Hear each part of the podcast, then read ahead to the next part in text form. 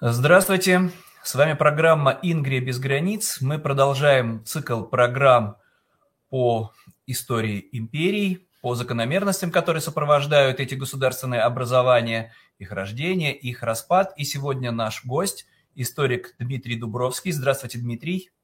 Добрый день. И так как у нас передача далеко не первая, наверное, может быть, надо было начать с этого гораздо раньше.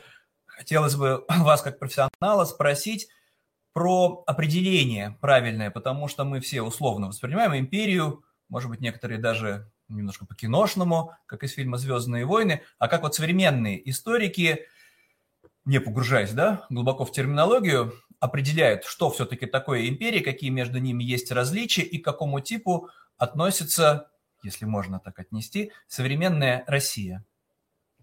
Ну, смотрите, империи традиционно э, назывались э, э, некоторые государства, которые включали в себя либо заморские территории, или так сказать, внутри одного континента контролировали некоторое культурное, религиозно многообразное население.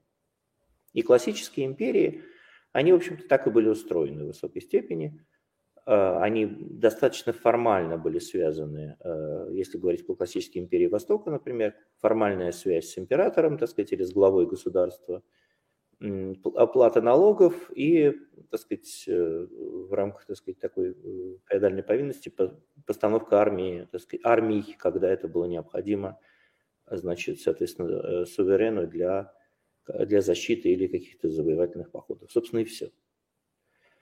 Поэтому очень часто, к сожалению, когда мы говорим про империю сейчас, встает какой-то образ, действительно, как вы сказали, так сказать, этих вот музыкальная эта тема Дарта Вейдера, Э, такое злобное, так сказать, гнетущее, какое-то такое э, унифицированное, серое, ужасное, которое подавляет любую свободу и независимость. Это, вообще говоря, далеко от действительности. Потому что э, другое дело, что демократия эта ситуация не имеет никакого отношения, и ну, это просто про другое немножко. Демократическое устройство с империей действительно очень здорово совпадает, хотя мы знаем современную империю, собственно, США, которая, в общем, вполне себе подпадает под Э, под это определение, по мне, мнению некоторых исследователей, при этом, в общем, оставаясь и продолжая оставаться демократическим государством. Но в целом э, можно сказать, что империя – это просто такой э, тип устройства, при котором из единого центра на огромную территорию, культурно-религиозно, так сказать, национальную, распространяется власть одного суверена. Вот возвращаясь в 21 век, в 21 веке существует Российская Федерация – какие признаки империи, классические или, может быть, осовремененные, можно отнести к этой, все хочу сказать, империи, ну хорошо, чтобы мы пока с терминологией не определились, к этому государственному образованию? Ну, формально говоря, Российская Федерация остается э, государством, в котором действительно существует большое культурно-религиозное многообразие. Это большая страна, управляемая из центра. И, в общем, Э, положа руку на сердце, конечно, федерация, она является только на бумаге, это де-факто унитарное государство, ну, так сказать, для удобства управления, разделенное на какие-то округа. Поэтому э, в, в, этой, в этом смысле можно сказать, что да, и одновременно э, продолжает или там восстанавливается логика, которая была и в Советском Союзе, и в Российской империи – что русские являются имперской нацией, которая, так сказать, имеет определенные привилегии. Ну, хотя, хотя здесь все гораздо все сейчас тоньше и сложнее, потому что нет такой все-таки официальной заявленной позиции. Это все время как-то какими-то оговорками, там, русский язык, там, русская культура. Но такая, э, я бы сказал, мягкая национализация, безусловно, происходит. И она, в общем, тоже примерно в той же самой логике существует, как это государство, образующий народ, и существуют все остальные. Вот это вот государство образующий народ, и, в общем, и есть признак вот такого, э, такого в общем, имперского, имперского сознания, имперской логики. Какие перспективы тогда у этого государства, если мы, ну мы же знаем, что большинство империй, существовавших ранее в истории, 2000 лет назад и 100 лет назад, прекратили свое существование. Некоторые были очень устойчивыми, некоторые распались в ходе войн, как Австро-Венгерская империя, некоторые фактически сами себя демонтировали, как Британская империя. Можно ли какие-то параллели проводить вот в случае с Российской Федерацией в 21 веке? Или все это уникальные каждый раз были случаи? Я думаю, что Махатма Ганди очень не согласился бы с вашей идеей, что Британская империя сама себя, значит, э, распустила. Вот, вот уж нет. Для распада любых империй необходимо мощное антиколониальное движение, конечно. И оно существовало. Но проблема заключается в том, что есть разные типы империй, условно говоря. Есть, так сказать, э, океанские, заокеанские, да, классические, как Британская империя, например. И, соответственно, империи, э, условно говоря, территориальные, да, вот как Российская империя. Российская империя, еще ко всему прочему, это империя, как многие говорят, то, что называется субалтерной империей. То есть она в таком странной позиции находится. Она, с одной стороны, э, колонизует народы, которые, так сказать, попали в сферу ее влияния, начиная там с 16 века. А с другой стороны, в общем, в известной степени стоит в подчиненном отношении э, и в технологическом, и, так сказать, политическом по отношению там, к Западной Европе и к современному американскому миру, по сути. И постоянно с этим борется, в общем, тоже, но э, и как бы себя, себя поэтому провозглашает головой, так сказать, анти, нынешнего антиколониального движения, что забавно. Э, в общем, пытаясь, так сказать, встать на уровень как, как бы, так сказать, больших да, и, и стать такой вот тоже, тоже как бы настоящей империей в каком-то смысле, да, не подчиненной.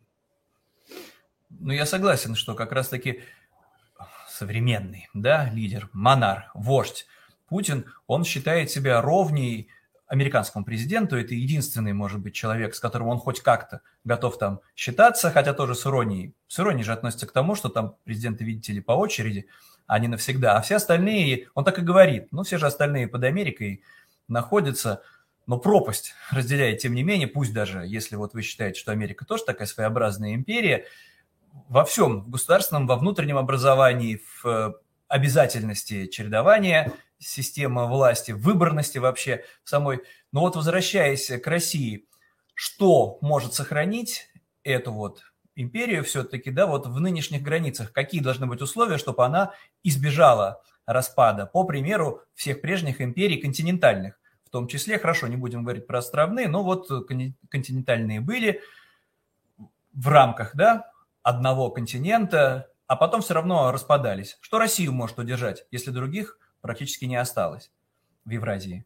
Ну, тут немножко такой вопрос, как бы, что значит э, может удержать? Э, может удержать желание людей жить, э, тем не менее, в одной стране.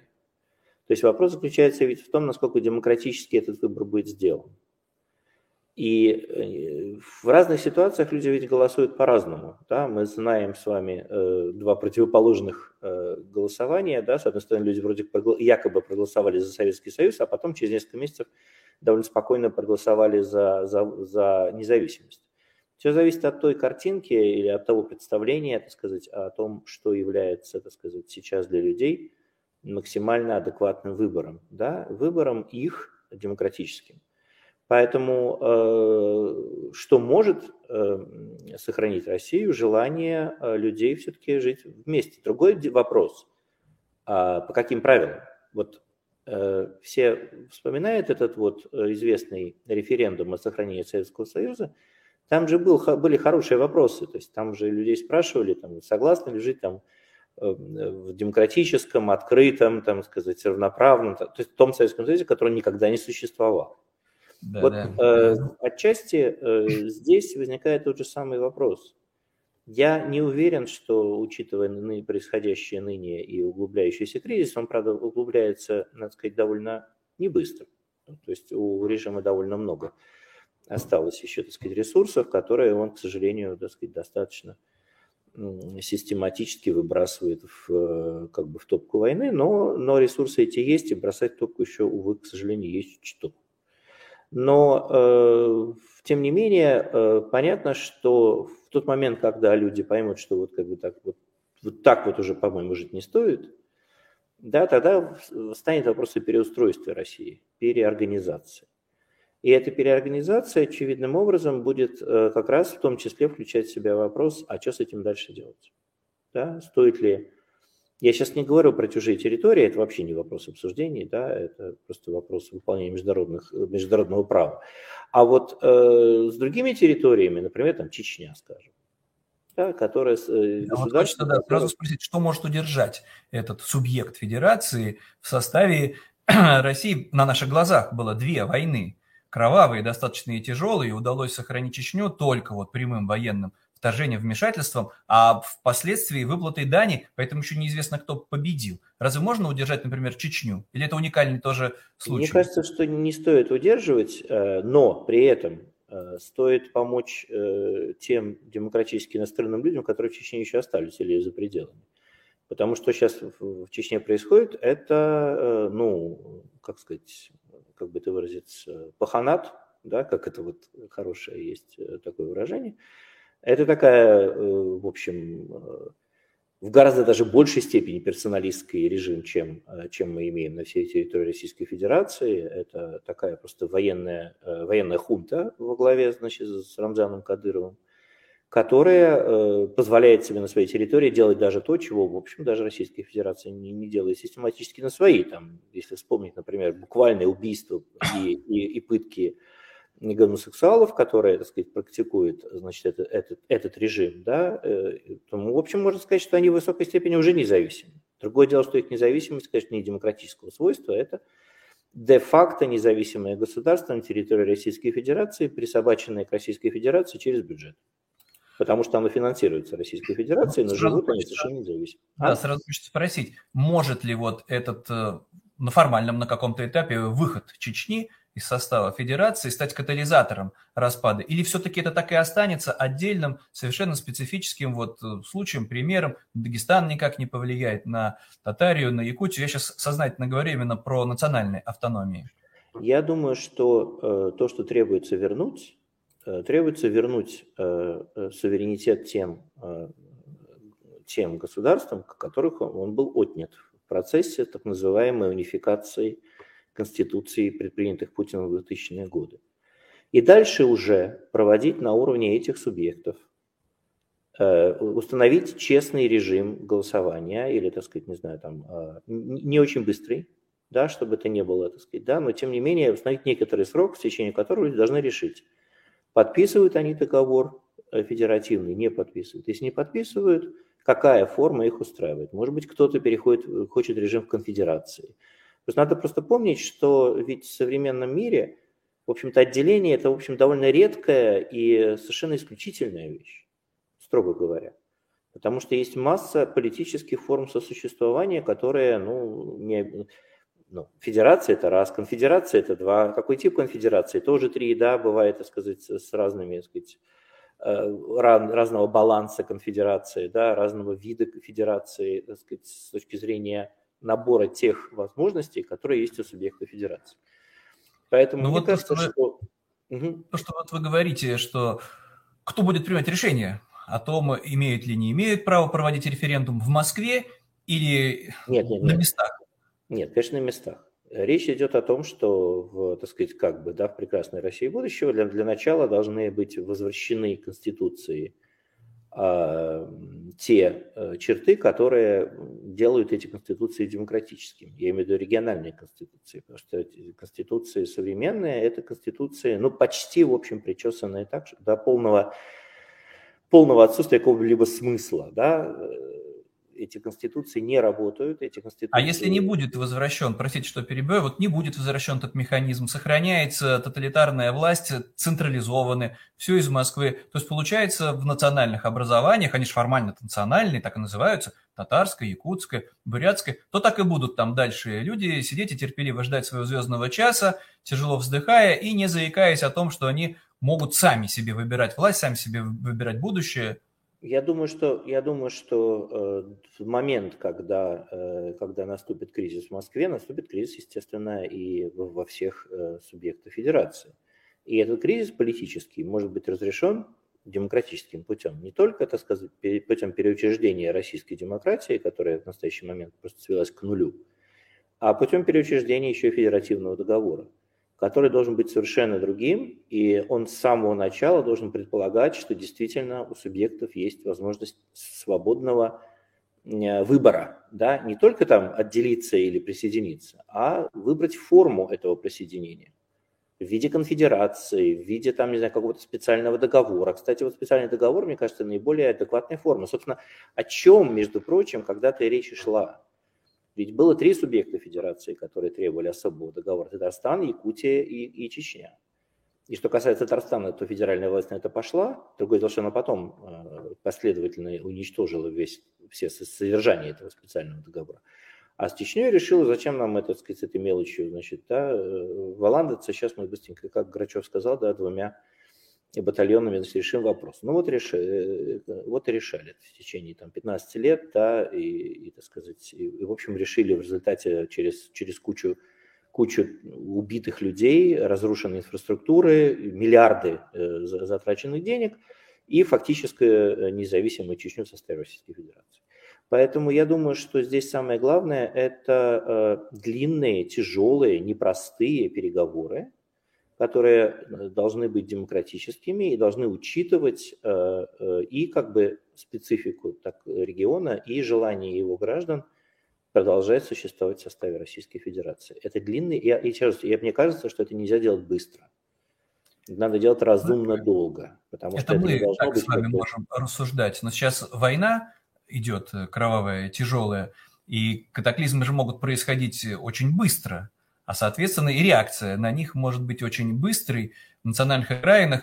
Но я иллюзий не питаю, что кто-то должен восстать, потому что с какой стати мы, якуты, проливаем кровь за имперские интересы Москвы. Нам-то какое дело, казалось бы. Тут, к моему ужасу, мы видим, что у федеральной власти получается да, призывать на войну, но поражение неизбежное, например, да, Москвы в войне с Украиной, как может повлиять на эти настроения и вот на эти центробежные силы? когда ослабнет этот центр. Даже если эти центробежные силы будут, я думаю, что во имя, как бы так сказать, именно сохранения, э, так сказать, все-таки минимального социального порядка, то, что называется, так сказать, да, public order, все-таки имеет смысл э, даже такие действия производить медленно. Да? То есть э, вообще люди должны, даже если они разводятся, они должны разводиться цивилизованно, а не путем распила, так сказать, э, холодильника и выбрасывания, так сказать, тумбочек в форточку. Это плохой метод. Если люди, так сказать, э, если сравнивать это да, со существованием с браком, то все-таки он длинный был. И развод тоже должен быть, так сказать, медленным, э, так сказать, дружелюбным, да, и с учетом всех возможных, так сказать, с учетом интересов, так сказать, сторон разводящихся. Поэтому это... я думаю, что вот эта вот история под названием «мы сейчас, как бы, так сказать, э, отделимся, построим забор и все, будем жить счастливо» не получится именно потому, что это просто будет... Ничего, ничего хорошего в таком действии я не вижу, честно Так тут никто не будет э, решать, а хорошо или нехорошо. Начинаются процессы, выходят на улицы люди или начинают вооруженное сопротивление. Ну вот в Чечне там я уверен, что это там сразу – будет э, со стрельбой и с насилием, даже друг против друга может быть. А Я не, не думаю, там, там, как раз, там как раз степень контроля э, военного и полицейского таков, и люди запуганы настолько, что я как раз не думаю, что это будет там так. Но только если, конечно, не, не, не случится что-нибудь неожиданного, и Разман Ахматович куда-нибудь не денется. Ну, на наших глазах Советский Союз распался, пусть даже сверху там был этот демонтаж в виде свободы слова, да, все-таки достаточно сильный, но тем не менее не было поражения в войне, действовали худо-бедно все вот эти экономические связи, и все равно вдруг для многих это было совершенно неочевидно и неожиданно. Не было же партизанского движения в странах Балтии, какого-то сильного, да, чтобы кто-то мог там с помощью баррикад прийти к власти. А вдруг... Нет, нет, простите, в, э, в странах Балтии, в отличие от других, других регионов, было довольно осмысленное, остойчивое и уже много, как бы к этому моменту довольно массовое Балтийский поезд, давайте вспомним, там несколько сотен тысяч человек встали в один ряд, чтобы продемонстрировать свое желание покинуть Советский Союз. И, э, и так сказать... Это же э, произошло все вот сравнительно вдруг. За 10 лет это до не этого не было. Это, это, это, для, это для внешнего наблюдателя вдруг. То, что там довольно давно было такое недовольство и э, очень крупное желание, так сказать, вернуть свою независимость, это, мне кажется, очевидно. Другое дело, что оно было не публичным, и оно было, в общем, сегрегированным, потому что, ну, и... Так а в нынешней Российской Федерации разве не то же самое? Просто мы, может быть, не видим очевидного, нету доступа к средствам массовой информации в том же Татарстане, да, но есть явно там десятки тысяч людей, ну, ну, я уверен, что они есть, вы, может, со мной поспорите, которые готовы были бы при ослаблении режима мгновенно вот выплеснуться, ну, в лучшем случае, я надеюсь, да, там просто это демонстрация, ну, мирный путь. В общем, да, Балтийский пояс был в Балтии, а здесь точно так же какой-нибудь Идель пояс, когда они выстроятся, взявшись за руки вдоль Волги, например, и продемонстрируют свое желание самим решать свою судьбу. Если не будет насилия, не будут их расстреливать э, из артиллерии, из пулеметов, то это очень быстро декларация о суверенитете, потом провозглашение независимости, э, выборы, и дальше вот уже договариваться в совершенно других условиях с Москвой. Или и не с Москвой, а с Уфой и с Екатеринбургом. Я понимаю, да. Мне кажется, что здесь две вещи. Во-первых, эм, ведь авторитарный режим долгие годы отучал людей от мирных способов политического репрезентации.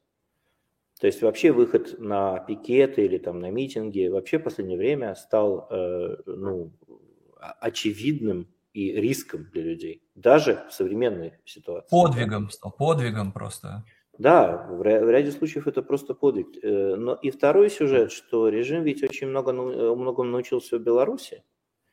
И в этом смысле ведь э, очень многие люди, в отличие от того, что было в Советском Союзе, кстати, Советский Союз ведь не выпускал своих диссидентов.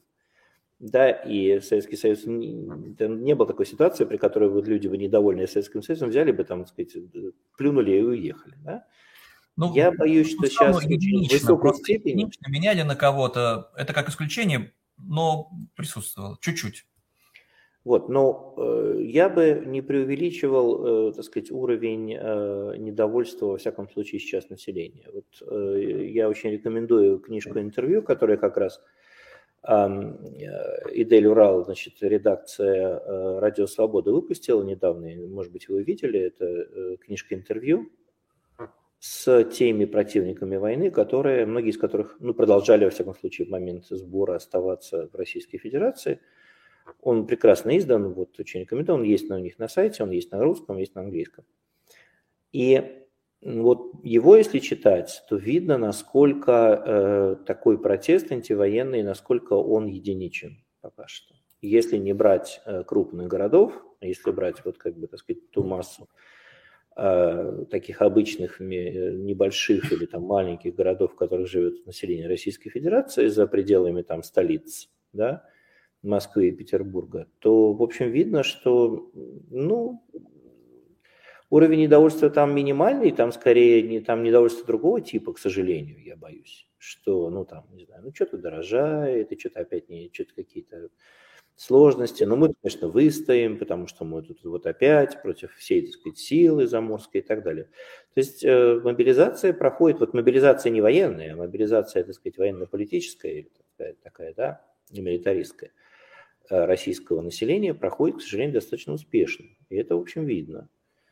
Поэтому, ну, другое дело, что к этому готовились, к этому, так сказать, это не, тоже не вдруг возникло. Поэтому я бы не преувеличивал сейчас, так сказать, э, я, я считаю, что люди, которые борются, это, это герои, но просто их явно недостаточно для того, вот чтобы вы упомянули говорить о какой-то перспективе сейчас. Любопытную тенденцию, да, если Советский Союз оставлял всех недовольных принудительно внутри самого себя, да и вообще все, получается, ну, практически все диктаторские режимы, то неожиданным образом и Лукашенко никому не запрещал уехать, даже стимулировал, да, вот этими арестами, насилием. И точно так же, получается, действует путинский режим. То есть что получается? Что все пассионарии, все недовольные, реальные оппозиционеры, если они упрямятся, они в тюрьме находятся, а остальные десятками тысяч, даже вот латентные оппозиционеры, сотнями тысяч, уезжают, и вообще не остается никакой вот потенциальной силы, да, организационной, хотя бы идеологическая, которая могла бы вот стимулировать эти процессы, ладно уж не распад, но даже демократизация. Так получается, вообще режим там сам себя может заморозить на сколько поколений таким вот путем? Ну, в общем, в общем, может, и вот Лукашенко это удается. Э, в общем, в общем, не знаю насчет поколений, но я не вижу пока что серьезных, серьезной угрозы. Я вижу, как бы, ну, да, Лукашенко все-таки, я считаю, специфическая история. Существует он на деньги Москвы, при активной поддержке Москвы, неизвестно, выдержал ли бы он сам по себе. Все-таки Россия, да, способна, наверное, к автономному да, но... существованию. И опять же, и там очень видно, что э, вот эта вот разница между, условно говоря, модернизированным и достаточно демократичным э, Минском и, там, может быть, какими-то крупными городами и э, регионами очень велика. Потому что там на улице выходят, конечно, люди и, и протестуют, когда это было, да, в 2020 году, то э, видно было, что Лукашенко удержался за счет вот этих вот регионов, за счет того, что, так сказать, он э, писал вот этих вот бунтарей, ну, примерно как это делал Путин, да, как вот Кряклов, да, которые далеки от народа, а вот народ как бы на меня поддержал. Вот, э, поэтому я, я хотел бы обратить еще внимание на одну вещь, ужасно печальную в этой истории. Империя всегда старалась э, коммуницировать с какими-то сообществами через как бы назначенных лиц. Ну, условно говоря, там, очевидно, что для, там, для Российской империи важным была коммуникация там, с религиозными лидерами. Да, с, э, не, не только с православными, и с, э, так сказать, э, с мусульманскими в какой-то момент, да, с исламскими довольно активно, да, и потом с буддистами и так далее. А, так вот, с протестантами уже довольно, довольно хорошо, да, так вот, очень показательно, мне кажется, и трагично, что сейчас происходит с российскими религиозными лидерами. Потому что они, за, по-моему, одним единственным исключением, войну, в общем, поддержали. Я имею в виду московского равина, который покинул э, страну. А все остальные, насколько мне известно, так сказать, да, э, довольно внятно и вслух э, высказались э, с такой очень провоенной позиции. Я уж не говорю про, про патриарха, который просто во главе этой, этой конструкции, но это показывает вполне имперскую логику, потому что вот эта вот поддержка для режима чрезвычайно важна, потому что это люди, э, это очень имперская практика коммуницировать как бы не напрямую, а через, так сказать, людей, через те культурные и религиозные сообщества, в данном случае религиозные, для которых их принадлежность к религиозным группам важна, и слово, так сказать, э, пастыря для них важно, да, и, и, и их, так сказать, э, авторитет высок. И поэтому, так сказать, э, вот это еще одна катастрофа, которая, так сказать, которая тоже нам предстоит, потому что мы видим, насколько, к сожалению, то, что называется традиционными религиями в России, насколько они встроены и глубоко, что тоже, в общем, имперская практика, во всяком случае, Российской империи в систему госуправления, насколько они, в общем, являются сейчас частью вот этого вот режима, э, режима э, военной кампании. Ну, я согласен, тут достижение вообще фантастическое. Своего митрополита Филиппа, который мог бы перечить самому Ивану Грозному, мы не то что не видим, наверное, и не дождемся в этой системе власти. Но вот возвращаясь немножко к другой теме, что подавлено любое сопротивление внутри все недовольные, несогласные вынуждены были уехать, покинуть им никто как будто бы даже особо не препятствовал. Но разве не то же самое было при Сталине еще более жестко? Гражданская война, да, миллионы людей покинули Российскую империю, оставшиеся были жесточайшие, подвергнуты жесточайшим репрессиям, а потом все равно диссидентское движение, все равно сопротивление, все равно лидеры ну, появились. Знаете, Максим, потом случилось через 50 лет. Ну да, но они же родились откуда-то. В этой, в этой перспективе я могу себе потом представить, да. И потом для этого, для этого диссидентского движения необходима была э, хрущевская оттепель. До этого момента ни о каком диссидентском движении было невозможно и помыслить, не то чтобы себе ее представить. Поэтому хрущевская, хрущевская оттепель была необходима режиму еще, еще и потому, что ни один режим авторитарный, авторитарный, если имеется в виду сталинский, не способен в таком напряжении э, военном, э, идеологическом и эм, истерическом находиться долгое время. Он просто начинает разваливаться. Это просто, ну, как бы машина, которая работает на максимальных оборотах. Ну, давайте тогда подводить...